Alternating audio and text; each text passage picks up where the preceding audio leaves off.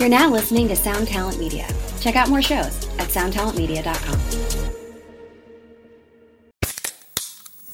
Hey, what's up, everyone? I'm Matt Migaki, the vocalist of Cryptopsy and the host of the Vox and Hops Metal Podcast, where I sit down with fellow metal musicians. We talk all about their lives and music while sharing killer craft beers. If you've ever wanted to sneak backstage and share a beer with one of your favorite musicians, well, Vox and Hops is the podcast for you. This week on the podcast, I had an amazing conversation with Morgan Lander and S.J. Jones about Kitty Pig. There is this episode and over 450 other ones to help you enjoy life, metal, and craft beer. So what are you waiting for? It's time to become a Vox and Hops head. Cheers. And I'm writing down, I'm about to negotiate with, his name was Morris Oberstein. He's like Irving Azoff, this guy. And then there's me.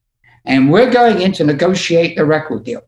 Now, the problem was that the longer the lunch went on, the more drunk I got. And when I left, I couldn't read my notes. It was like, what? Huh? I can't understand. Oh, fuck it, I'll just wing it. So I go there, and he's sitting there, and I managed to negotiate the worst deal in the history of record deals. Hello, and welcome to another episode of 2020. My name's Corey Paza. I'm here, as always, with Siobhán and Ben. How's it going, guys? Ooh, good. Excited about this.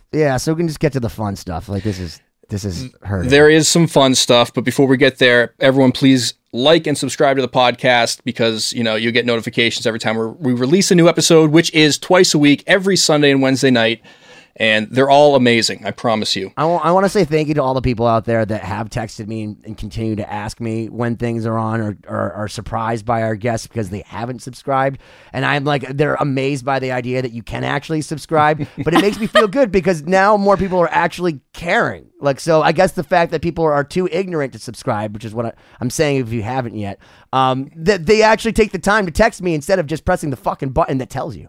Right. Well, this week we have some of the greatest like rock stories ever. And this guy, Steve Wood, our guest, his life is just rock and roll. Like it could be a movie. I'd watch it in a heartbeat. Yeah. And of course, it's nice to listen to. He's got a wonderful British accent, some amazing stories coming from London, working in Paris. Just a super funny guy. I mean, I was laughing the whole time. If you could chop him up and snort him, you'd have a really fucking good time. This is Steve Wood, Part 1. You've been 2020'd.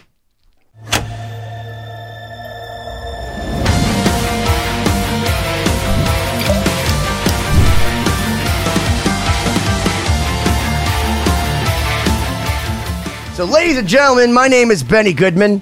Welcome to 2020, a show about, I don't know, I'm not really sure. I've watched and been a part of over 60 episodes, and I still don't know, other than my cohorts in crime are here with me, Siobhán Cronin. Hey, I feel like it's been a while, but here we are. I'm wondering what this show's about, too. Corey Paza is probably like, it's not been long enough. Hi, Corey. Hi, Ben. Hey, how are you? And I'm so proud, and I'm so happy, because just continuing in the people that are above our pay grade that are talking to us, such an amazing person in the music industry who has done so much. He's our good friend Paul Geary's business partner at Global Irish Management, which I believe has merged with Shelter, which we will find out about. He has worked with everybody from Megadeth to Alice Cooper to Joe Perry to Johnny Depp. I can drop tons more names. I know, we'll it's let like him a talk huge about folder it. Of names. It's hard to keep track of. Ladies and gentlemen, the one, the only, and he's much cooler because he has a British accent, Steve Wood! Thank you very much indeed. I must tell you, this has made my day. I've been so excited, and I'm really glad you asked me. Thank you, guys. No, we're so glad that you're excited. I will say something.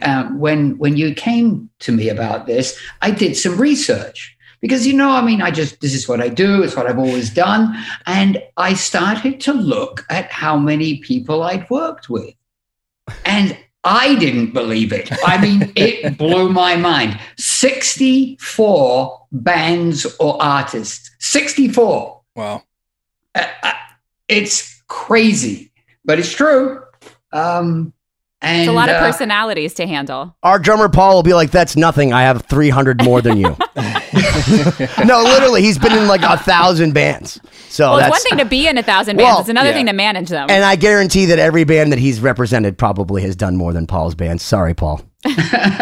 Well, it's and I look back, I've been extremely fortunate that it just, I'll tell you this. When I was a little boy, I mean, as early as I can remember, I remember seeing a black and white television and there was Elvis Presley on it.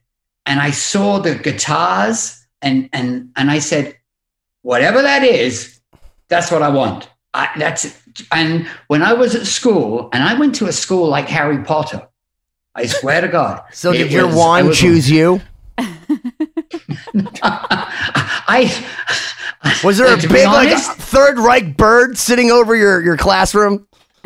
Well, it was very Harry Potter. My school originally was created for the sons of the clergy. Now they couldn't afford to pay the fees. It was private. And so what they did was they jacked up the price, lowered the entrance. And so people that weren't that smart but could pay got in, like me. And that's how politics works. Yeah, that's how the world works. It was, and that's how I got in. And I basically drew guitars in the margin of my exercise books almost every day. When you say exercise, you mean like at school? Because us United States people. We don't call the exercise books. We don't exercise at all. We just eat. We call that what we have to do later and put off to procrastinate, to not achieve anything. Well, so. I will tell you some. I mean, so there I was. It was Harry Potter. No question. I was a boarder. I'd been boarding at school since I was 8 years old because in England, children are seen and not heard. And my first school that I boarded in, we lived 2 miles.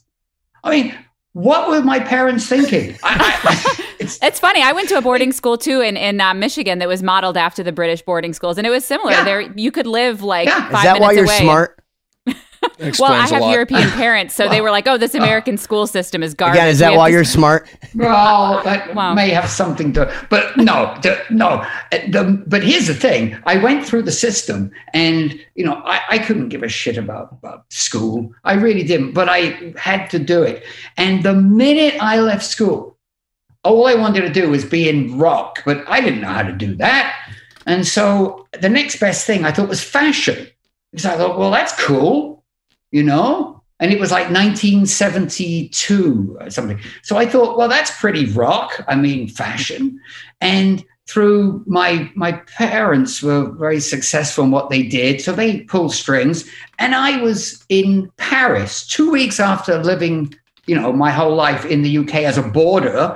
I ended up in Paris and to work in the fashion industry. And I worked for this very famous haute couturier like Yves Saint Laurent on the Champs-Élysées.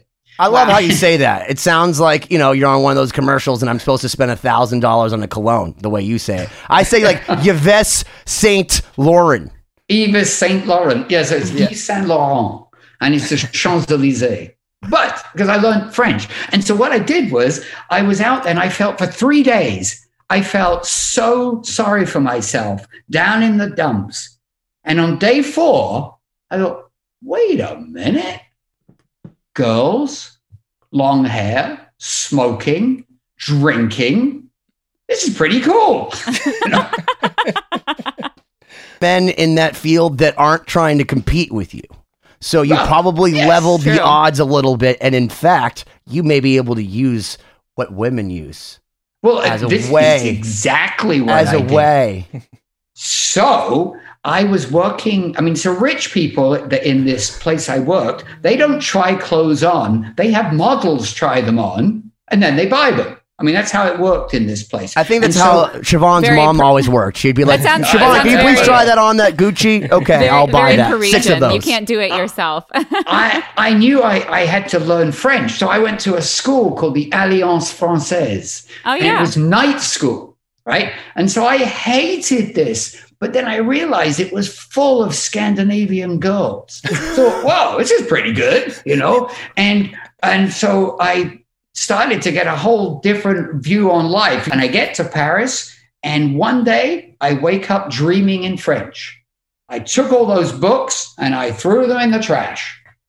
And wow. From that moment onward, I was thinking in French.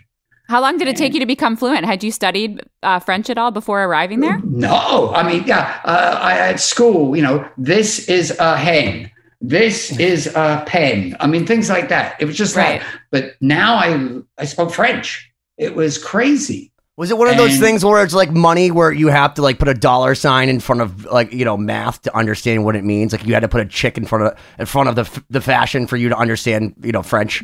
No, it came to me quite easily. It did. And anyway, so one day, here I am on the Champs-Élysées, because I had a lot of free time.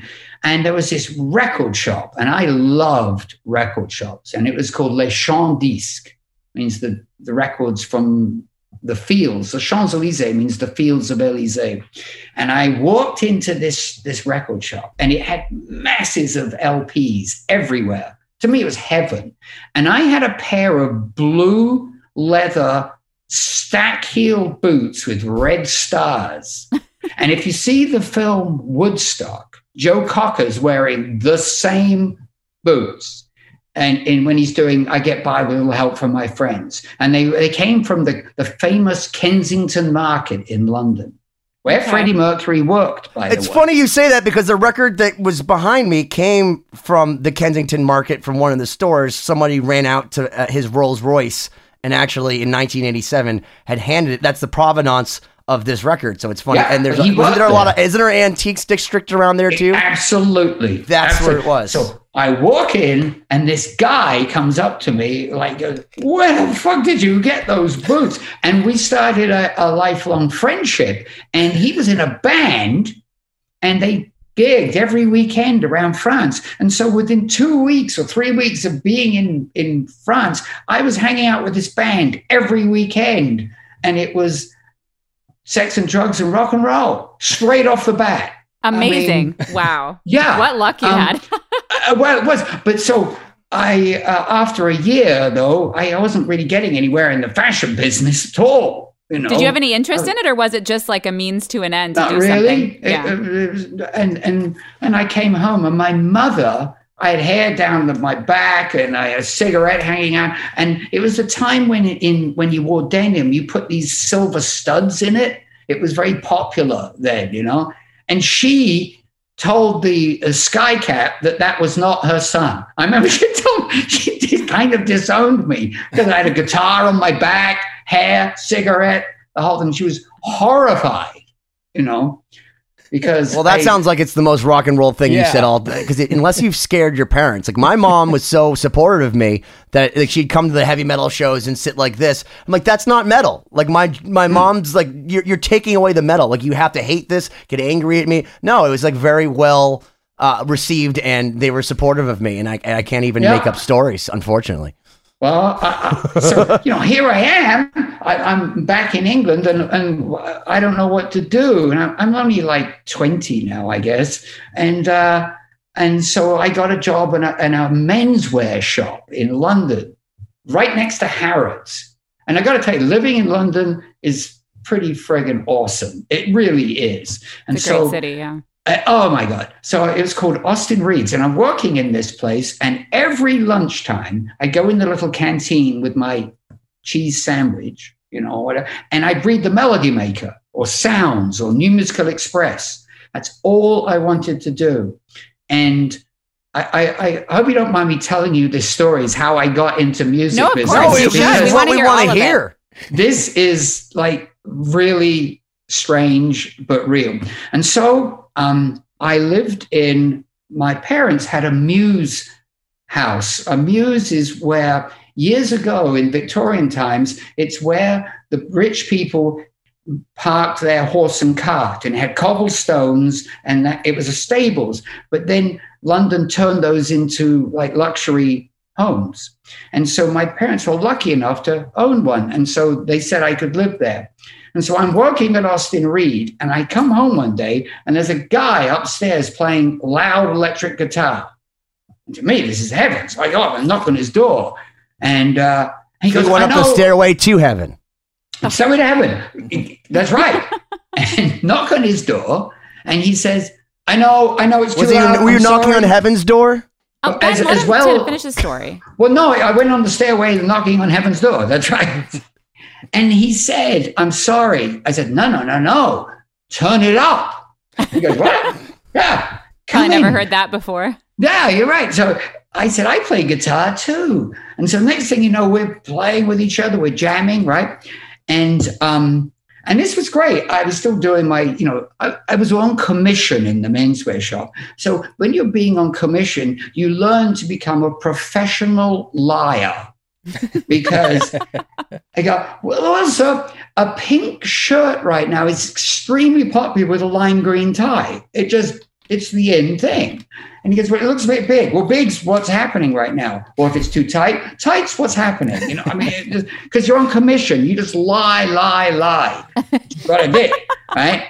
And then go back to Melody Maker, And so there's this guy, and he says, Steve, I'm going to leaving. I'm going to find fame and fortune, and I'm going to try and be a musician. I go, oh, all right. Never see him again. Great. All the best. And I go back to work. And I don't know how long this was, but one day I took the Underground to Oxford Circus, and I come out, and there was 8 exits to Oxford Circus.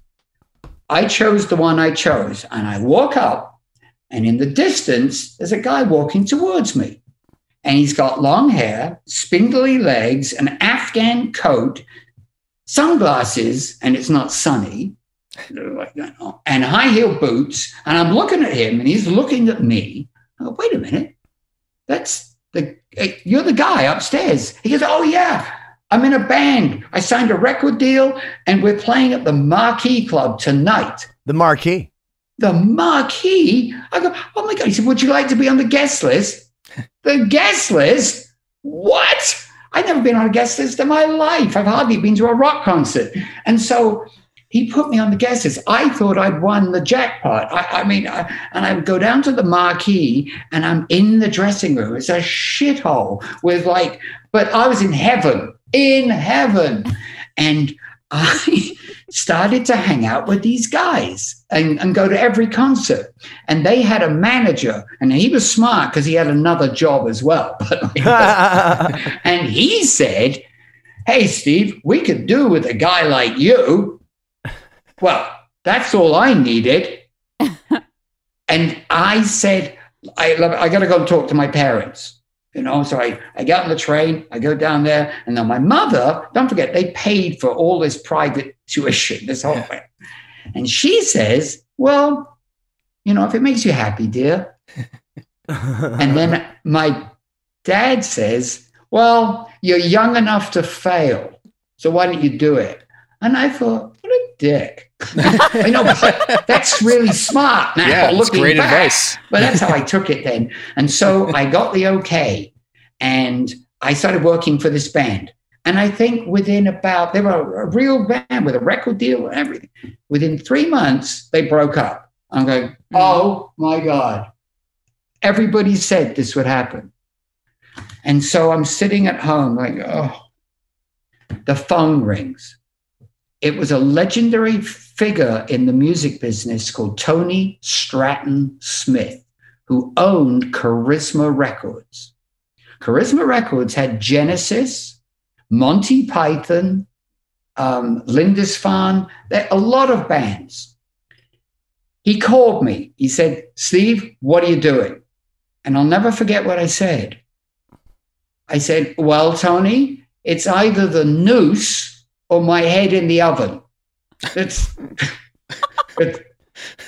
Always look on the bright side of life. That's what they told me in Monty Python. That's right. And so he said, look, forget about that. I want to see you in my office. I'm like, oh, fuck. He's going to say, you knew this was happening. You were there. Why the fuck didn't you tell me? We spent all this money. I'm like, oh, my God, and I was really scared, and I went down to Soho where everything was going on, and I walk in there, And he's got like the desk with all the platinum up there, and he's got the cigar and the feet on the table. And he says, sit down. I go, oh God, here he comes. He goes, right.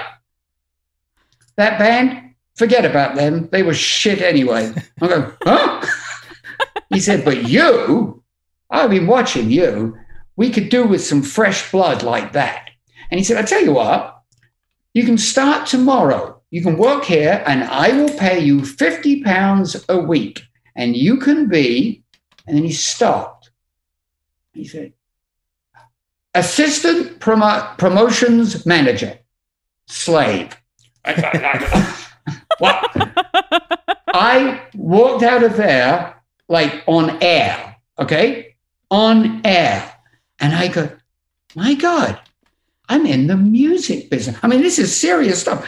The next thing I know, girls found me interesting. Unbelievable. It just like that.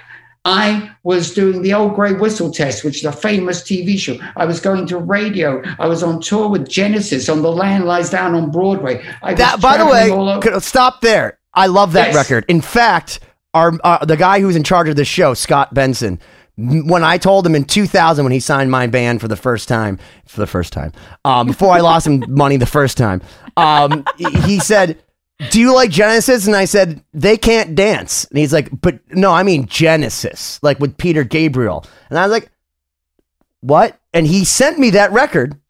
And that was when I learned respect. Carpet Crawlers. Amazing. So there it was. I was going to TV. I was at the first Tom Petty TV show. And here's a thing you don't hear anymore. After show parties. They had parties for everything. I mean, so I was doing all of this, traveling around the country. I remember going to clubs with a biker jacket with no T-shirt underneath it. I don't know, but it looked good at the time, I thought. And I was drinking. I was taking drugs. There were women. It was crazy, but it's just what I wanted, actually.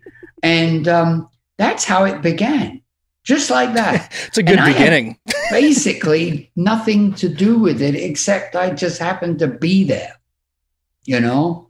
And that's how it all started for me, by the exit I took at Oxford Circus Tube Station. Wow. That's amazing. So much serendipity, and also the fact that your parents gave you that chance to be supportive, because it could have been a totally different situation if you didn't get that blessing. Oh, yeah. But it's interesting that you mentioned, you know, that you saw guitar on TV, and so many of our guests have said that, where they have this one moment where it's their first exposure to seeing rock and roll, and it's on TV or a record or something, and that just sticks in their brain. It like drives them for so long until they end up in the industry. Well, Benny will know this. Hank Marvin was in the Shadows.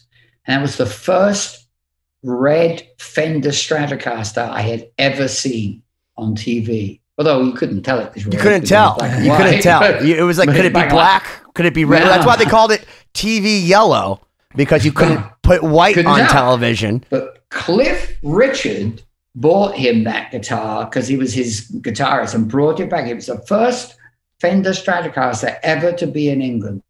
And so I there I was, Benny, in the music business, doing all of this. And I was on this arc. I was just fortunate. It just started to do that. And I don't know. I often wonder what it might have been like if I turned left that day. I mean, I don't know. Right. Because I'm not good at anything else. Just not. Well, it was meant to be. Yeah, I would. There's more to that story, actually, if I may. Of course. Of course. Let's hear it. Be our guest. So he's literally the most polite, may I do? I'm meanwhile, Steve, shut up. I'm going to talk over you. No, don't you mean shut the fuck up? That's Siobhan's line to me. That's her line. That's coming up. So this is really when it gets into insane, what I'm about to tell you next. So I'm working at Charisma Records. I'm in Soho Square. Paul McCartney's next door in his office, MPL. I mean, this is the music business. It's all going on. And one day this Welsh guy comes into my office with a reel-to-reel tape. And he said, there's this band in Wales called Lone Star, and they're great. Okay, would you listen? So I listened. I immediately heard Led Zeppelin. This was in 1975, six. I thought, oh, my God. Next day, I got on a train and went to Cardiff in Wales, and I met this band. The guitar player is Paul Chapman, who I'm sure you know, who might. So this band blew me away. The first thing they played me was a hard rock metal version of the Beatles' She Said. Right? That's the one. It blew my mind. So I thought, right, this is my chance. I can now be Peter Grant. I didn't think of anything else, except I liked all that sex, drugs, and rock and roll thing that happened with Zeppelin. I didn't really like the working part of it. But anyway, I thought, look, it will just happen because they'll be big and that's it. And then I realized I don't know how to do a record deal. How the hell would you do that? So the general manager of Charisma Records, who just, by the way, is now Peter Gabriel's manager, lovely woman called Gail Colson. And I said to Gail, listen, Gail, I'm going to fess up.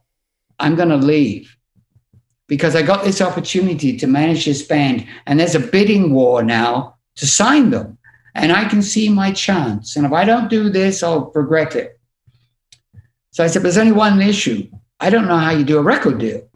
So if I take you for lunch, would you tell me? Like it was a... You know, like it's a one sentence thing. Right. I don't know. So she said, yeah, sure. So we went to this Italian restaurant. Now I happened to drink rather to excess in those days.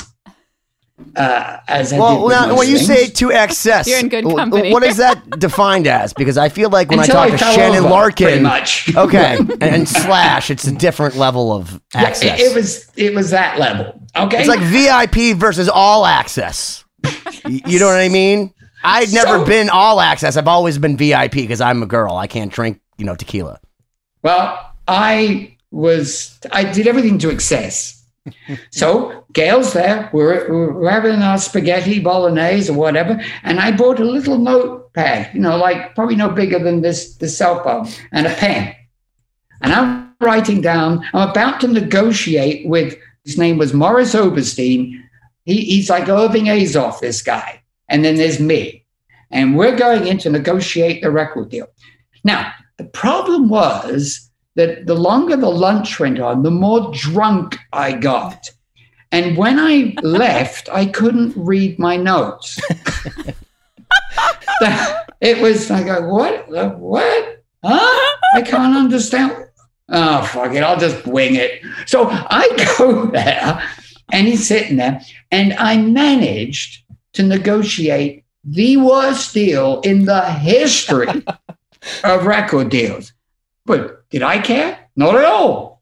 Didn't care at all. Hey, we got a we're there. I mean, it was like, well, I made it because we got this deal.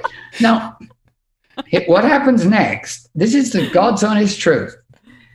They saw the cash... the registers ringing. They saw it with this band. And who did they call to produce it? Roy Thomas Baker, fresh out of Bohemian Rhapsody. Damn. Thank you for telling everybody that. And just so everyone knows, you're talking about the Tonka truck, which, by the way, the guitar player from UFO. And as my friends know, the wrong one, but so that, and I've showed this on the show before, but every time I have a question in the studio, I refer to Mr. Michael from UFO. So I have it's not the Tonka truck, the indestructible. By the way, may he rest in peace. 2020 took him as well. So cheers to the heavens. Yeah, we lived together. Paul and I shared a flat in London. Anyway. Oh, yeah. Oh, my God. I got stories for days, Benny. So I now have the worst record deal in the history of the world. And they bring in Roy Thomas Baker. He's just finished Scaramouche, Gimme Fandango. I mean, he's like the guy right now from Queen. because he's a tax exile, we are flown to Copenhagen to make the record because he can't live in the UK.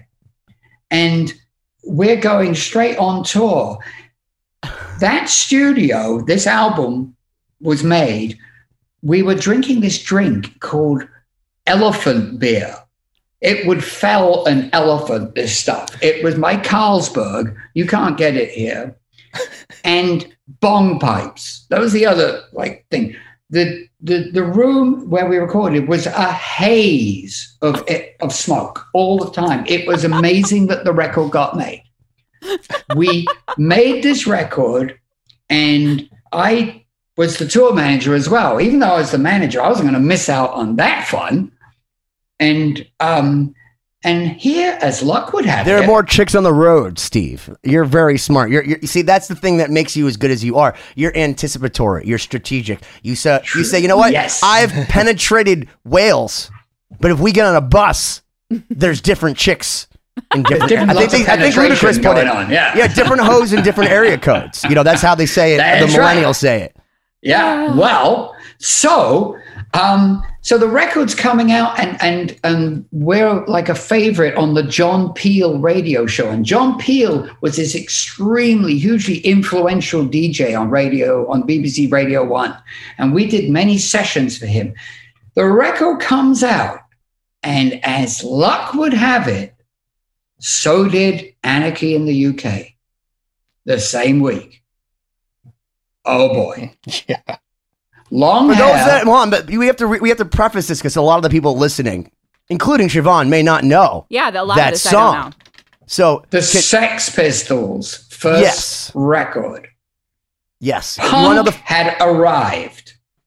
Basically, Anarchy in the UK was pretty much when the punk movement, when it officially started? Was that when they blew things up and it just began? Yeah. Is that official? It's exactly like, it smells like Teen Spirit. It was that. So long hair, Gibson Les Pauls, low slung guitar, spandex, gone. It's safety pills, pins spitting, pogoing. Gigi Allen. Maybe going a little too far with that. Okay, I'm sorry. I'll back it up a little bit. Yeah. That's too much access. Yeah, it was extremely poor timing because it basically kind of ruined it. I mean, it was like pretty much overnight. It was old hat. But we went on tour. The first tour I ever did with these guys was with Ted Nugent. And he was on Stranglehold and Cat Scratch Fever. And he was wearing the loincloth. Weird guy, by the way. I've seen him talk. Yeah. That's about the least favorite thing of mine of his. Yeah. And in fact, the best thing I found out about him is he doesn't even sing that song. So when I hear it, I don't have to think I'm listening to Ted Nugent's voice. Yeah, no, it's Derek St. Holmes. Yeah. So basically, I'm doing all of this. And again, I'm about to tell you something which, again, I had nothing to do with, but it's the next building block in what my history. And so my apartment was basically party central. I mean, it was all going on in there. And it was on January the 1st, must have been about 78. And the night before was way over. We were all out of it, and there's a knock on the door on like January 2nd, and I stagger to the door and there's a guy there, an American guy with a chauffeur, and he goes, "Hey kid, you look like the Fonz," this guy, and he said, "My name is Abe Hawk, and I run Swan Song Records for Led Zeppelin. Heard of them?" By the way, when we did our TV show, the first time we did a TV show, Robert Plant came down to see what all the fuss was about this band that was the new Led Zeppelin. So he said, "Listen, kid, I've heard about you. I like you, but you're way out of your depth." He said, "I'll tell you what, I got an idea. I've just done a deal with John Reed, who manages Queen and Elton John. And we have these incredible offices in Mayfair. Don't forget, Queen and Elton John. Nobody. Because yeah. A lot of cocaine between those two. A lot. And that was around the jazz record. So if you went to that party, you probably, I'm amazed you're alive. Yeah, me too. And so he said, look, I don't want to deal with all the bullshit of the band. So listen, you and I can be like partners. I'll, run the show, but you just make it happen. And I go, okay. Sounds okay to me. And now I'm in Mayfair. There's Queen, there's Elton John, and there's Lone Star. And this is the height of it's like the top of the heap right here. And there again, I'm just part of it. It's crazy. And were you there? So I have to ask you this now because I'm a huge Queen fan. Yeah. It's legendary, the release party for the jazz record. In Louisiana? I don't know where it was. All I know is that they never even played the record. Yeah, they never played the record, supposedly, because apparently Freddie Mercury had hired midgets cocaine out in the bathrooms, and then whores to suck you off if you were there, and then riverboat in New Orleans. Can you talk? Were you at that party? No, I was not, but I heard all about it. So what's that phone call like, Steve? The phone call after that party, how did you hear about it? What was that like in 1978? Well, it was basically hedonistic. It was nobody heard of anything that out there. It was just excess times 10. They didn't play the record at the record release party. They didn't even play it. No, it was all about sex and drugs, and it was a different time. We would go to parties and there was cocaine openly done on the tables in restaurants. It's crazy when I look back on it. Now, here's the thing, right? So I was at so many legendary concerts living in London. The very first New York Dolls show at the Bieber fashion shop in Kensington, next to the Kensington Market. Justin Bieber was there? No. It was called Bieber, B-I-B-A. Oh, I thought you were talking about somebody big. No, they had a restaurant on the top called the Rainbow Rooms, and the New York Dolls played their very first show there, and I was there. And there was so many things that I was part of that happened. I was at the very first Guns N' Roses show in London ever. Did they go on time? Did Axl go? Were they supposed to be on an 8, and they went on an 8 50 or irrelevant. Was it let him talk. Yeah, I'm sure this was before Axl. Well, I didn't know if it was a trend from the beginning. No, but it was. There was so much going on in London in those days, and I was part of all of this. Now, Aerosmith, we'd heard about them, Boston band, a lot of scarves and ripping off Mick Jagger, and I was in the circuit. I went to all the parties and shows. And so I'm going to the Hammersmith Odeon to see Aerosmith, see what this is all about. Of course, my band is on CBS, or Columbia as it was called, and so are they. So I get invited to the party afterwards. And the show was pretty good, it was back in the saddle time, and so a guy comes up to me, their tour manager, and goes, "Hey, listen, I'm looking for some blow. I mean, do you know anybody?" I said, yeah. And so we went into the men's room, right? As one does. With one of them. And we were doing this, and the person who will remain nameless couldn't walk properly afterwards. And so he was in the middle. The tour manager was on one side of him and I was on the other. The toilet door opens and the press are there going, "Oh, look, it's," and not one of my better days, but that actually happened. Is this why Joe Perry still sleeps in his leather pants, so if he ever gets caught doing anything, that he can make sure he looks like a rock star? Because if one thing I learned from Paul Geary is that he said that one time he came and downstairs and it was 9 a.m. and Joe Perry was cooking him breakfast, and that he still had all the chains and the open pants. And he was like, "Joe, Do you ever not do this? He's like, I'm going to one time show up with like my pajamas with Johnny Depp somewhere and they're going to flash cameras. So like, it sounds to me like it's very important to always be wearing your leather pants and your blue boots with your stars, because you never know when you're going to come out of a bathroom stall with Steven Tyler fucked up. But you're right. And there are two people I know that are always ready to go on stage. Yeah, I just did. Rudolf Schenker, because I used to tour manage the Scorpions. That guy, always ready to go on stage. Doesn't matter when it is, where it is, he's ready. Just put a flying V in his hand, he's there.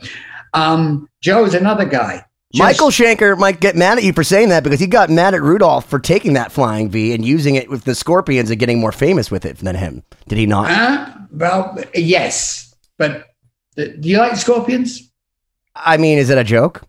No. I love the Scorpions. You should. I love it for Sting. Like literally, okay, the Scorpions for me, when I first heard the Scorpions on the radio was the first time I think I actually sat down and said, what the fuck is that guitar? And that's, I mean, I've been listening to Queen and Aerosmith and all, like I hadn't got to the Van Halen or whatever, but I think that was the first time. I think maybe it was like a Rock You Like a Hurricane or something like that. But like as a 7-year-old, I actually internalized That was the first time I heard the harmonized guitars that like kind of was that's a thing. That's the craziest sound I've ever. It's the most insane thing in the world. People play, you know, it's just such a mind blowing concept when you first hear, you know, that, like you said, Rocky Like a Hurricane leads and stuff like that. You know, it's funny, guys. When I look back on we used to get together and to play music. We'd go to people's homes and listen to albums, and I kind of miss all that. It was something, it's gone, that thing that we had, you know? Listen, and to me, one of my great joys. People don't have the patience to listen to a record. Yeah, I mean, honestly, it's usually just like, oh, that's the song. That's the song. I'm bored. Bye. Like my 15-year-old that lives upstairs. She comes down and she'll play "Careless Whisper" by George Michael, and I'm like, "You like George Michael?" And she's like, "Who?" She just knows songs. She knows songs, so she can sing "Tears for Fears," but only one "Tears for Fears" song, and then she knows "Tommy Two Tone" or something crazy, but only songs. No. And you knew that you had to go buy the record back in the day. You had to listen through all the other shit to get to the song that you do, and sometimes you'd even find other stuff that was even better than this song, and that's completely lost on this generation, which is also why I'm wearing this shirt, which I throw out to John Mamone, who's of Prism Mind, because this is his fuck millennial shirt, because someone's probably watching and they don't get it, but this is The Doors, and it says Eagles Hotel California, but it's meant to heckle all the millennials that just listen to songs and not bands. To me, I used to love, I had a bean bag, a great big bean bag, and a bong pipe and headphones. To me, I'd sit there with Dark Side of the Moon, just like, I mean, it was great. Music was different then. It just, we listened to it, you know, we dissected it. We talked about it, you know, it just, fun times. Steve, listening to you talk for the past 40 minutes is, first of all, wildly entertaining, and it's crazy because you're describing. Siobhán actually texted me to tell us how entertaining it was. You're describing a world that I feel like we have missed out on, and so it's this. You know, we're all in the music industry to some extent, Siobhán more so than some others on this call, but the stories that you're telling and the experiences you've had are this mythological. Like era that will never happen again, because now you go backstage at a show. We talk about this all the time, and people are just, you know, having an energy drink and checking their phones, and maybe, you know, like just texting. Well, imagine if you go to a bathroom now and say, I want to do cocaine on a toilet seat. They're gonna be like, did you wipe it down with Lysol? Like, does it have COVID on it? Can I do this fish scale cocaine on this, or is this gonna give me something? Like, will I not be able to taste anything beyond the cocaine come down? Right. Oh my God. You know, I ended up tour managing a band called Cinderella. And we did this tour with Bon Jovi on Slippery When Wet. Talk about big. It was like the circus coming to town. And that, when I think about it, that will never be recreated, because there was no MTV, there was no nothing, right? And so all the fans had is to wait to see it live. It was the talk of the town. And that's gone. Because, you know, rock stars were not like normal people. They did not breathe the same air, mm-hmm. And you didn't know about them. And the only way you could know about them is to go and see them once a year, maybe. You didn't get to see pictures of them and know everything. I think you bring up a very good point. Everything's accessible now, yeah, with social media. I mean, everyone you can find immediately. Well, that's the thing is, so a lot of people on the show have told us, like, back in the day, they'd go see a band, and it was like their only exposure to that, and that they were like space aliens, like, holy crap, that band's in town. And I remember, you know, even going in, and I know you were with the band at the time, going to see a band like Megadeth when I was younger, and being like, oh my God, they're in the building, and that's what they look like, and that's their real hair, and they have pics on stage, and that's the set list. And now you can just read people's tweets and their Instagrams and see what, you know, DJ Khaled ate for breakfast, and then you find out so much information about people that, like, this has been demystified as far as, like, is Ozzy Osbourne creepy? No, Ozzy's actually at the gym right now at Planet Fitness, and he's promoting, like, vitamin water, so he's not hanging upside down with bats anymore. You can see the inside of their homes. It's up on Hello magazine. You know, I mean, it's so different because those guys were untouchable. Like Motley Crue, when we toured with those guys, they were godlike in a way to me. Van Halen. I mean, I'll never forget on that beanbag, this first Van Halen record came out, and then it was dum, dum, dum, dum, dum, dum. Oh my God. It was like, what is this? You must remember it. First time you heard that? Yeah, Running with the Devil. Yeah.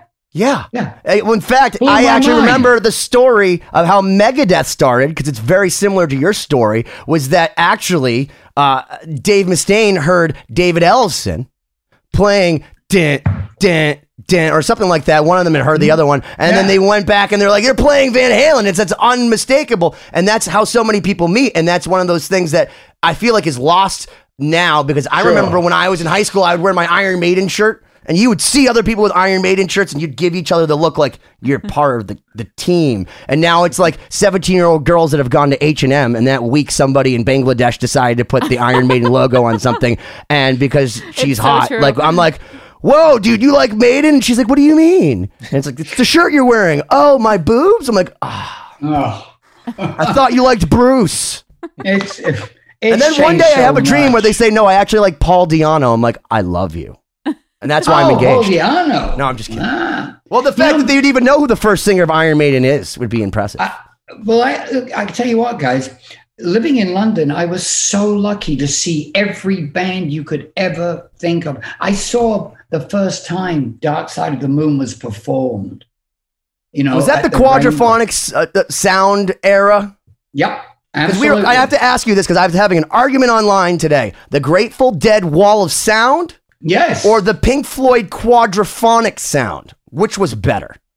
Well, I never saw Grateful Dead because I didn't get it. I never understood it. But I did see Pink Floyd, and I thought it was incredible. And one of the things they did that night, they had a Second World War plane called a Spitfire that was rigged up on pulleys, and it would fly across the audience and arrive at the back of the stage and explode.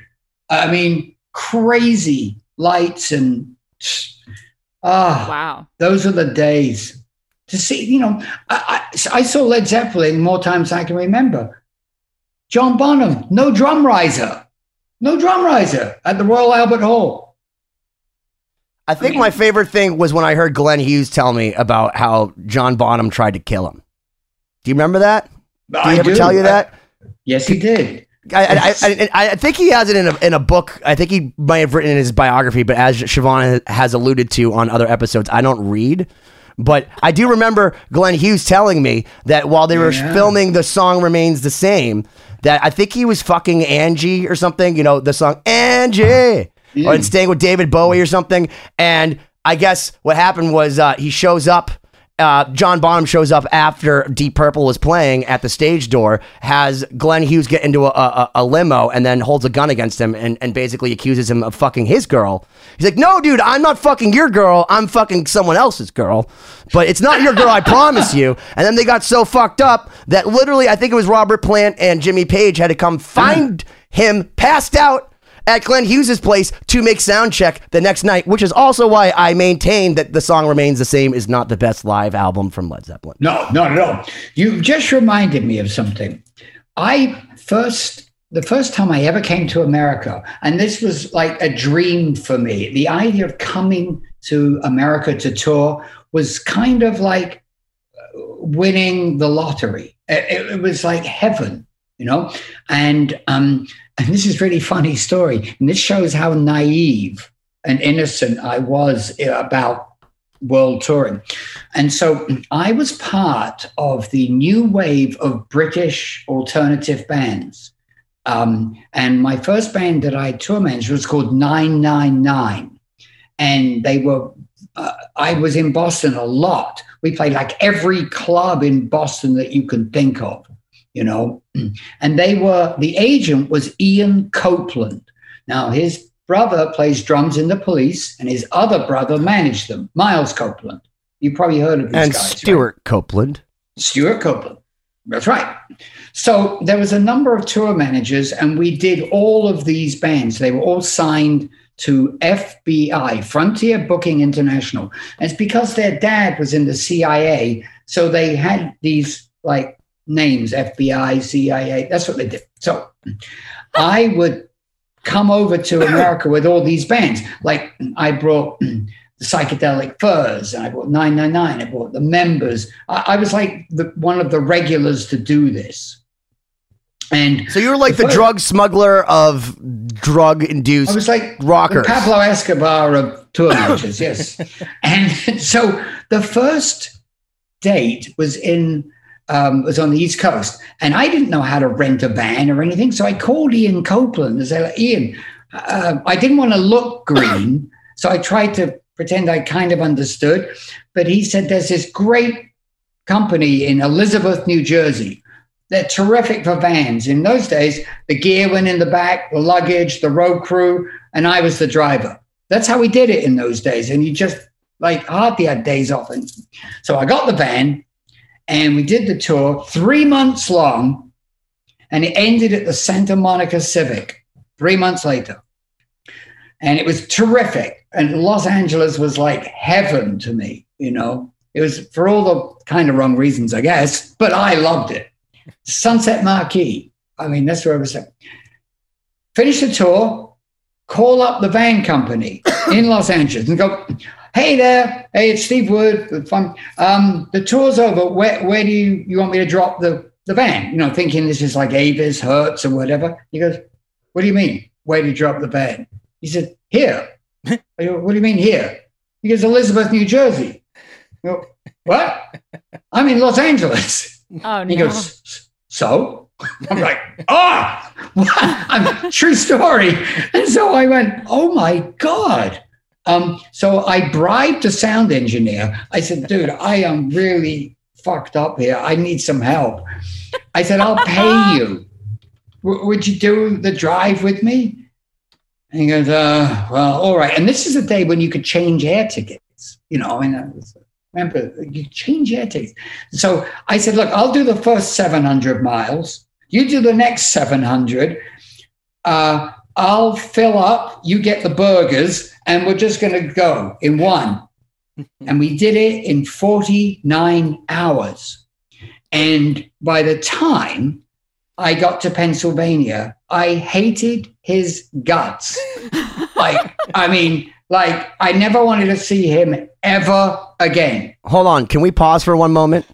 I feel like any time I've ever gotten to Pennsylvania, it makes me hate everybody that I'm with. Is that just a Pennsylvania thing? Siobhan, you should know that. Anytime you're in a car longer than 25 minutes, I think that's the case. And so we stayed at the Holiday Inn on West 57th. He wanted to go to bed. Not me. I called up a guy. I got something to help me stay awake and went to Harrah's. And I'm out. And then it was, you wake up in the morning and go, oh, who are you? You know, I mean, that was the way it went in those days. That's like those days. But, yeah. Isn't it now still? I feel like that's still a now thing. Well, I don't know anymore. It's not as mainstream, probably. It's way easier. It's way easier. It was before you knew you could die doing that. That was luckily we didn't know about that. You can die doing these things? That's good to know. Yeah, it was before the AIDS. I'm gonna write that down. Yeah, but it was. But that really happened. I really, did that journey, and unbelievable. And right after that, I ended up with Saxon. And I remember, I'm sure you know Saxon, right? Of course. And I thought, I need a metal band. That's what I want. And so they're more my speed. I need Saxon. Yeah. I need that. I want that. And so their manager was a complete and utter crook, but a gentleman crook. He's dead now. He managed Morrissey for a long time. His wife had the money, and she was part of the Asprey family, which are the jewelers to the Queen. Okay. And so he was a gentleman crook, no question about it. But he managed Saxon. And to him, Saxon were a bunch of commoners because he went shooting on the weekend. Well, so wouldn't you say that they're more like plebeians? And he would be, yeah. Right. Exactly. And then because that'd be more of a feudalistic thing, because we're talking Europe, right? So I'm just trying to get... Yeah, that's right. And I remember the first show I did, this is what I really wanted, and I got Saxon. And the first show was in Toronto, and I was on the side of the stage, and I caught the flu. And I had like a temperature of 103. I thought I was dying. And they're playing at 1,000 decibels with pyro and explosions. I'm going, oh my God, this is what I asked for. I mean, I thought I was dying, but had a lot of fun with those guys. Cigarettes and cups of tea. That was what Saxon was about. That's me and Biff Byford. Is that what metal is? Is cigarettes and tea? It was for those guys, I swear to God. So let me ask you this. You've worked with a lot of metal bands. I mean, in fact, I will, before the end of this episode, I will tell a story. In fact, I found this out years later, that I actually had met Steve Wood because Dan Hartwell, who we had on the show, threw a show called The Big Field Day for WAAF back in the day. He had Megadeth come to play. And I had worked some of his shows, and this was the first show that he was like, Benny, now I'm going to make you in charge of Megadeth. You get them what they need. Don't ask for autographs. Don't bother them. Leave them alone. And if they want to hang out with you, they'll let you know. Wrong guy. Yeah. So I'm like, great. He gives me a pass. The first thing I do is I walk right in the room, and apparently Megadeth was trying to practice a song called Crush 'Em. Because they were going to shoot the video that day. Song. It was for the wrestler. Right. So they're literally in like a circle. It's Marty Friedman. It was Jimmy DeGrasso on drums at this moment. Yeah, because I was there. I know you were there. And I remember walking in and seeing Dave Mustaine. And I didn't even think about the fact that they were all in a circle doing things. I just made a beeline right to him. Yeah. And he literally goes, ouch! Ouch! And Steve gets up and escorts me nicely because I'm like 16 or 17. So I'm at a young enough age where it's like, he doesn't know better. Maybe he's been sniffing glue. We don't know. And they removed him. But then later, I'm still backstage because I was friends with the promoter, and I'm sitting there like looking at them from afar, like sniffling. And Dave Mustaine, being the chivalrous, deep-hearted person that he clearly is, sees me. Really? And he comes up and he goes... I didn't mean that. I was just practicing because we're about to shoot a video. Do you play guitar? And I'm like, yeah. He goes, do you want to meet Marty Friedman? Yes. And he brought me over and I asked for everyone's autographs. And I walk away and I hear him going, I know what that is, to this other 15-year-old who has an Inside Out Metallica shirt on. And I'm like, oh my God. I walk off. And then of course I see Dan Hartwell and he's like, you didn't listen to me. And that was my first experience with Steve Wood, was him literally escorting me out of the backstage area to which I was supposed to be running, but I'm too much of a moron to realize that Megadeth was playing a song. There's several people we've talked to who your first experience with them was them escorting you out or yelling at you. Jason Leftberg, our marketing guy, actually kicked me out of the backstage area of Steel Panther. It's a thing here. It's a thing. Well, I've always learned through...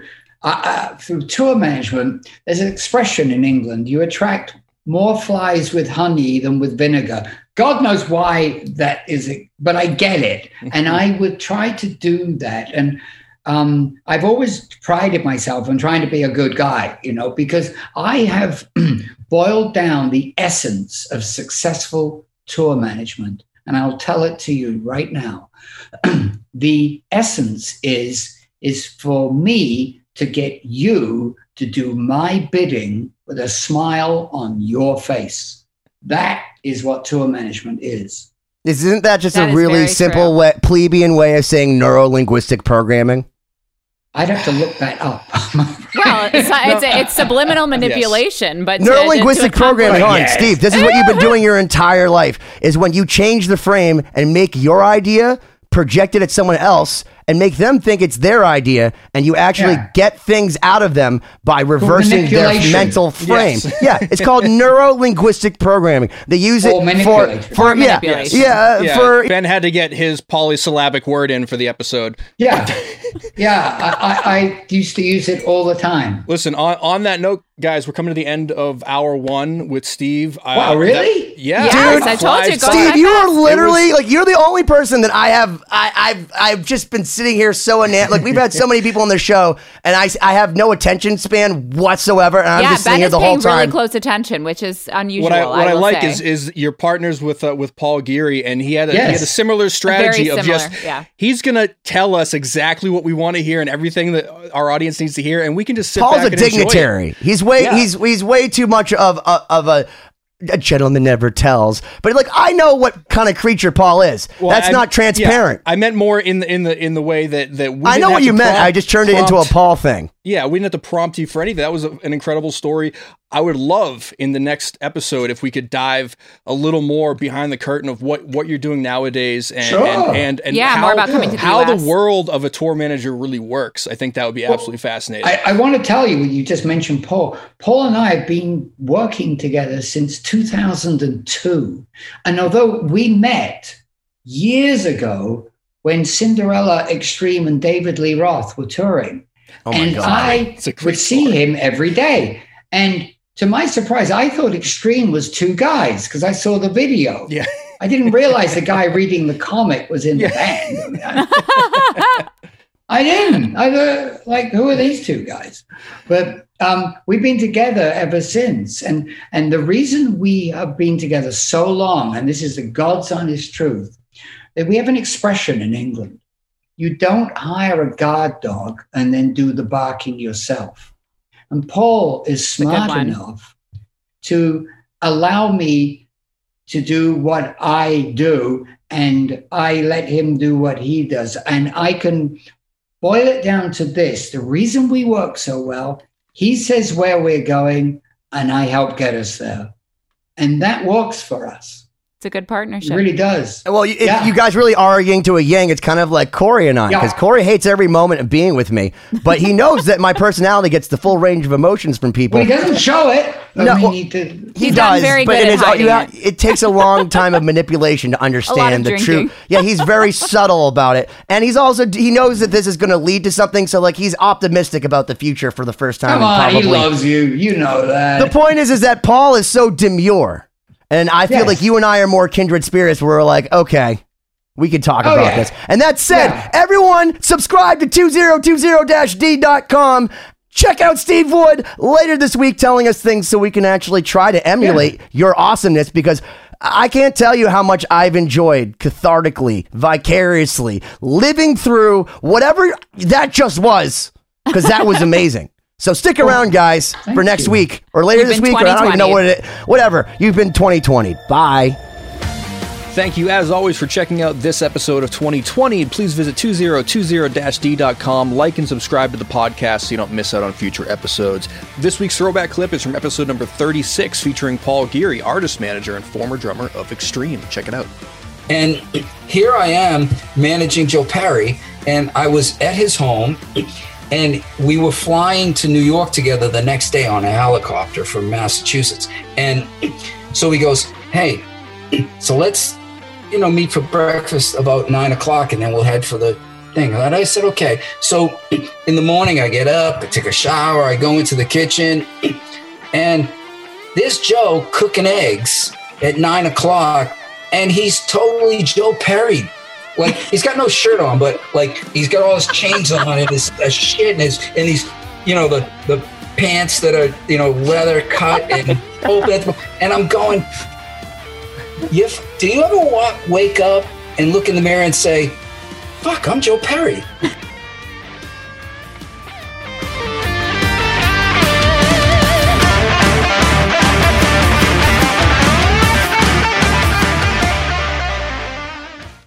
Hello, Tom May here, host of Future Friday. I've spent the last 15 years on the road with my band, The Menzingers, where I've met all kinds of wild and fascinating people.